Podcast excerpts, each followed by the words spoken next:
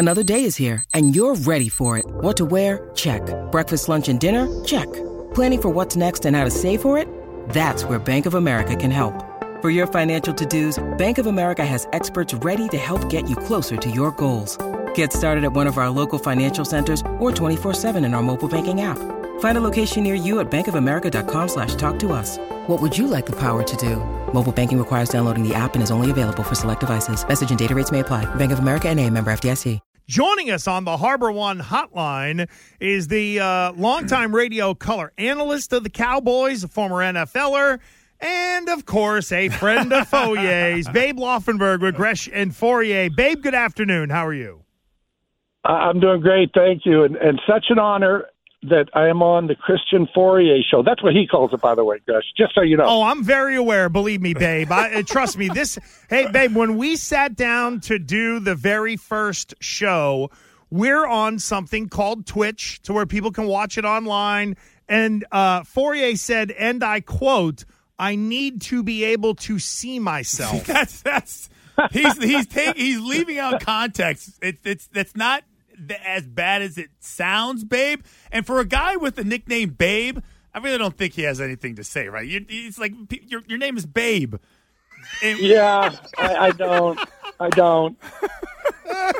now, hey, now, Christian did tell you that we went to the same high school, right? Oh, we're eminently aware. Believe me, we've learned all. Okay. we've learned all about the superstars of crispy crisp pie out there in, in California.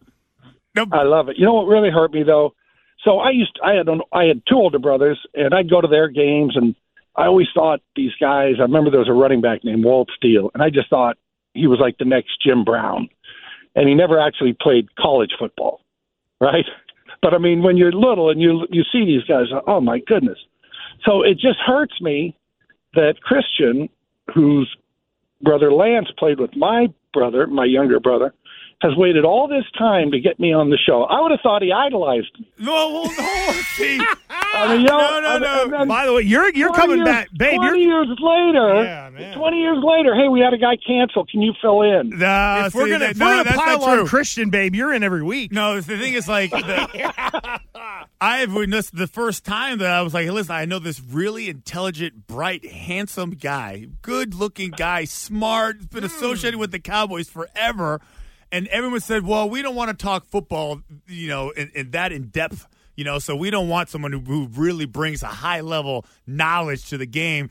So this is why I finally had an opportunity to bring you on the show. We want you to nerd I love out a little bit. Oh, that's what. It, yeah, because in 2021 you couldn't have done that, babe.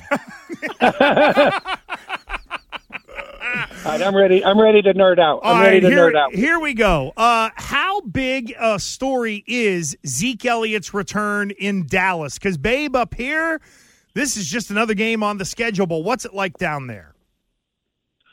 Uh, sure. You know what's funny is I I think it would have been a bigger story uh, if the Cowboys hadn't, you know, just played a, a really a horrible football game against Arizona last week. So the focus has been on, you know, how bad that game was for them. They gave up 220 yards rushing and on and on and on. I think it would have been a bigger deal again if they hadn't had that kind of disaster that they had in the desert last week. But it's a it'll be a big deal. I mean, I, I know he'll get a warm welcome. I know a lot of times players return to where they played and they you know they get booed. I always wonder why why do you do that? Five to ten great years, whoever that guy is, right?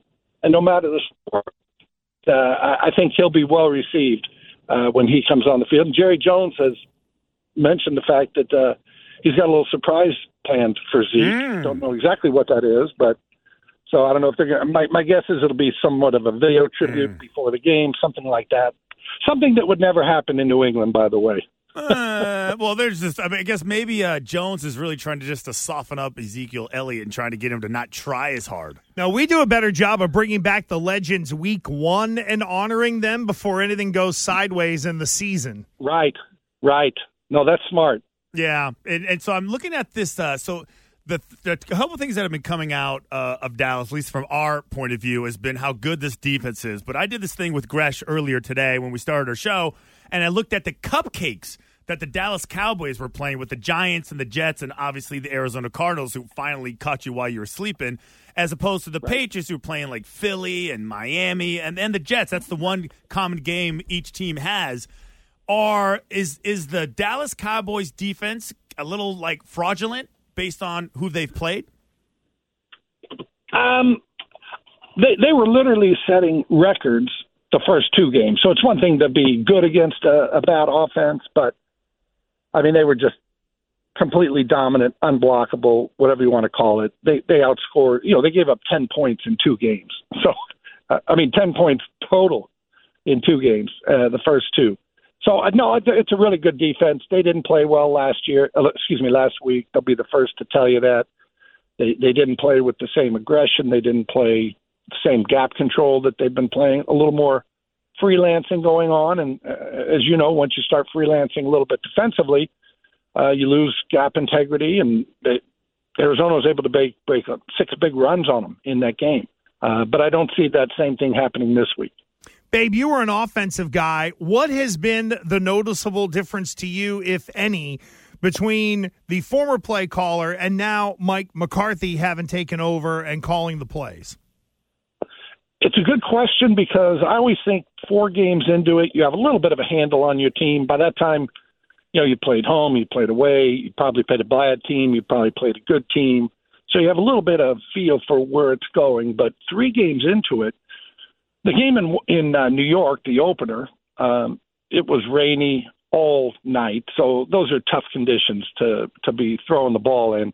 So I think some of the offense, well, I know some of the offense will scale back just by virtue of the the weather. Uh, last week against Arizona, Cowboys were missing three starting offensive linemen, and they really didn't know they weren't going to play until about Friday. So two of them were future Hall of Famers, possible Hall of Famers, and Zach Martin and Tyron Smith.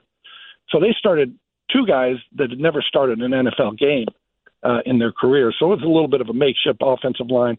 So the whole key in that game was getting the ball out quick. They did not want to have Dak Prescott standing back there for three and a half seconds looking for a deep over route. So the, the, the long answer to the short answer is we really haven't seen what Mike McCarthy is going to do with his offense because, again, two of the three games that they have played, the offense was compromised, one by the elements, the other by missing three starters on the offensive line. Interesting. So, you know, uh, a lot of talk about Micah Parsons. Um, we're talking to Babe Laufenberg. Um, you know, Hall of Fame, uh, you know, play by play and uh, sideline and everything. Great oh boy. person in the See, world. Now, and, now he's trying. name babe. it. He's done it. Well, he's accomplished it. Oh, wait, did you play with Randy Cross? I did not. He was older than me, but Okay. another Crespi. We, hey, can I tell you something? If we're going to go go down the list of guys that Crespi that played in the NFL, I don't know. Your show said you're over in an hour. Yeah. We're not going to have time. Right, we're not going to have time. It's a lot. There's a lot. Is it more than uh, Sierra Mist, wherever Brady went to Oh, school yeah, or something? yeah, Sierra yeah. Madre or whatever? Yes, there is more. Um, but That's funny. but Bill Belichick, uh, he didn't compare Micah Parsons and Lawrence Taylor, but that whole like comparison has been thrown around, and he actually you know said, "Listen, well, I'm not going to compare anyone to, to to Lawrence Taylor. He's just too good." But listen, you played in the league a long time. You've been covering the league a long time. Who would be your a comp for Micah Parsons? Well, I, think Lawrence Taylor would be one of them. And again, I, I heard Coach Belichick's uh, press conference where he said, "I'm not going to put, ever put anybody by him in, in terms of LT." Uh, I will tell you, I I did Bill Parcells' show for the four year TV show, the four years he was here as the head coach in Dallas, and I know his love for Lawrence Taylor, uh, probably as Bill Belichick loves him. Um, it was for Bill Parcells, it was Lawrence Taylor, and then right below were his three daughters. That's how much he loved Lawrence Taylor. So I called him and I said, uh, "Hey, coach," I said, because yeah, every year there's a new Lawrence Taylor, right? And uh, I said, "Coach, now this Micah Parsons," I said, "He may be the next Lawrence Taylor." And without missing a beat, he said, "Yeah." Go down to the bus station. There's a whole bunch of guys down there that are the next Lawrence Taylors. so, so uh, you know he's got to do it for for the next you know seven eight years, right? This is his third year in the league, but at, at times he is unblockable. Um, he can take over a game. You, you really It's hard to block him one on one. It's hard to leave one guy on him, and I don't see the Patriots doing that. Um, I mean, they're they're going to give him a lot of attention uh, as they should. He is he is really really a good player. I think it's hard to get into comparisons when a guy is three games into his third year to one to to literally the greatest linebacker that ever played. Babe Laufenberg, Cowboys radio color analyst with Gresh and Fauria. Really handsome guy too.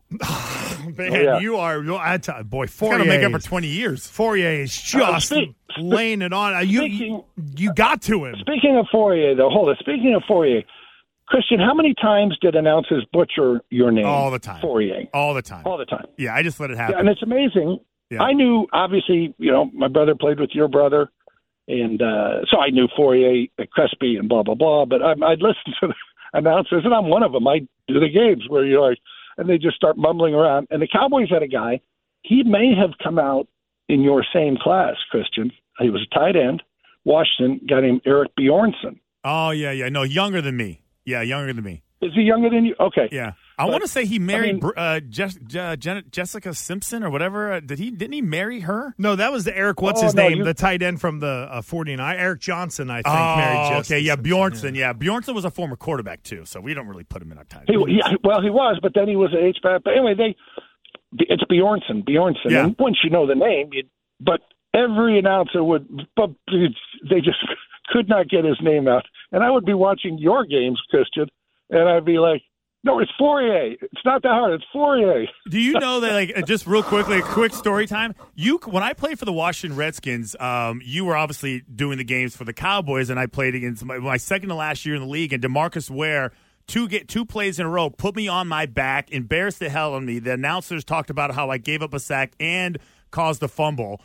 I, you were probably calling that game for the Dallas Cowboys and probably had to like you know suck it up and just say that I did a terrible job. I remember that play like it was because Demarcus Ware was laughing at me as I came over there to block him at age thirty seven. By the way, Well, uh, that was a pretty good player there too, in Demarcus Ware. But no, I blame that on the offensive coaching There you staff. go. I said you got a fan. I said you got a fan protection over there with Demarcus Ware.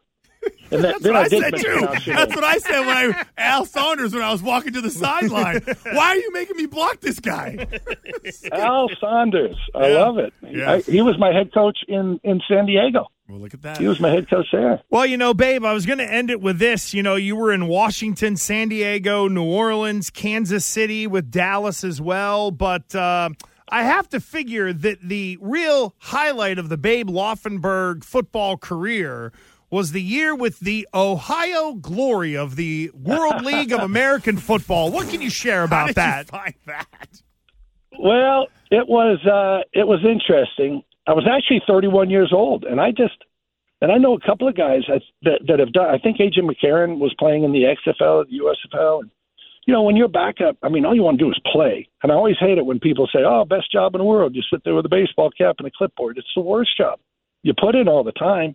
You want to play. You don't. You don't get into this to say, "Hey, I think I want to stand around on the sideline." So I went into the World League at that time. Um, and by the way, part of the reason I did it, I was hoping, you know, I thought, oh, this will be cool. World League, I'll play in Europe, I'll play in Barcelona, that'd be awesome. Play in Frankfurt, that'd be awesome. London, that'd be cool.